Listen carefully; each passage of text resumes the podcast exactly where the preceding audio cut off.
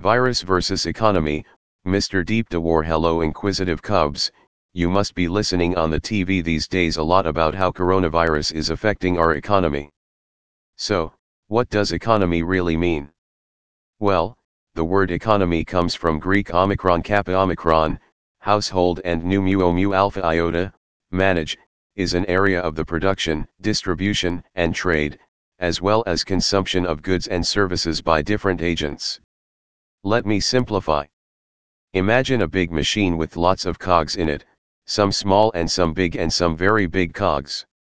All these cogs need to work together to make the machine to work, the machine can be called world economy, biggest cog being the economies of the countries, economies of different companies and businesses and finally the smallest but also most important cog of a family economy. Because of coronavirus the smallest cog which is the most basic and the most important cog has stopped working well it hasn't stopped as much as it has paused.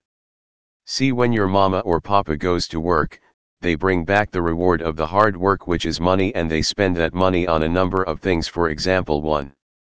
Taxes 2. Food 3. Clothes 4. Chocolate shakes 5. Video games 6. Other of your favorite things. As nobody is able to go out during this pandemic, it has slowed down the cog which means we are all earning slightly less which in turn means we are paying slightly lesser taxes, which in turn means the government has less money to spend on things like roads, infrastructure, policing, ambulances, hospitals and all the other things that we associate with of modern society. As we are also in lockdown to save lives we are not going out to our favorite restaurant to buy that burger which in turn is slowing down the bigger cog of businesses who are earning less than before and hence are having to reduce their cost which in turn means that they have to lay off people or spend less on buying the stuff that goes into the burger which in turn means that lesser people are earning and paying taxes which if left unchecked becomes a negative cycle and causes negative growth. Known as the recession. You can now understand every time you don't do an economic activity it has a ripple effect.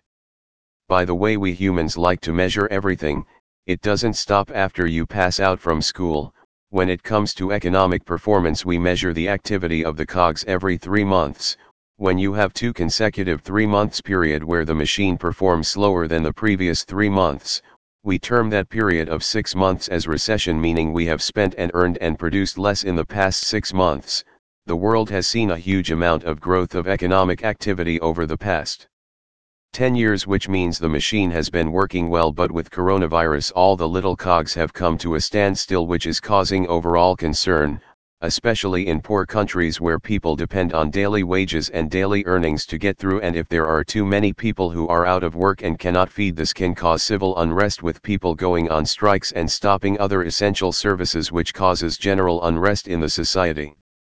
So now you understand why this virus is such a big concern for the economy.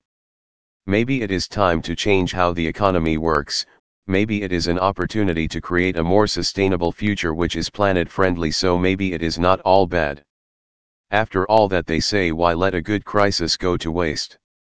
Deep DeWar, with 18 years of corporate experience, Deep is still a student at the University of Life. He keeps himself abreast of a wide-ranging topics from economics to science, from art to politics.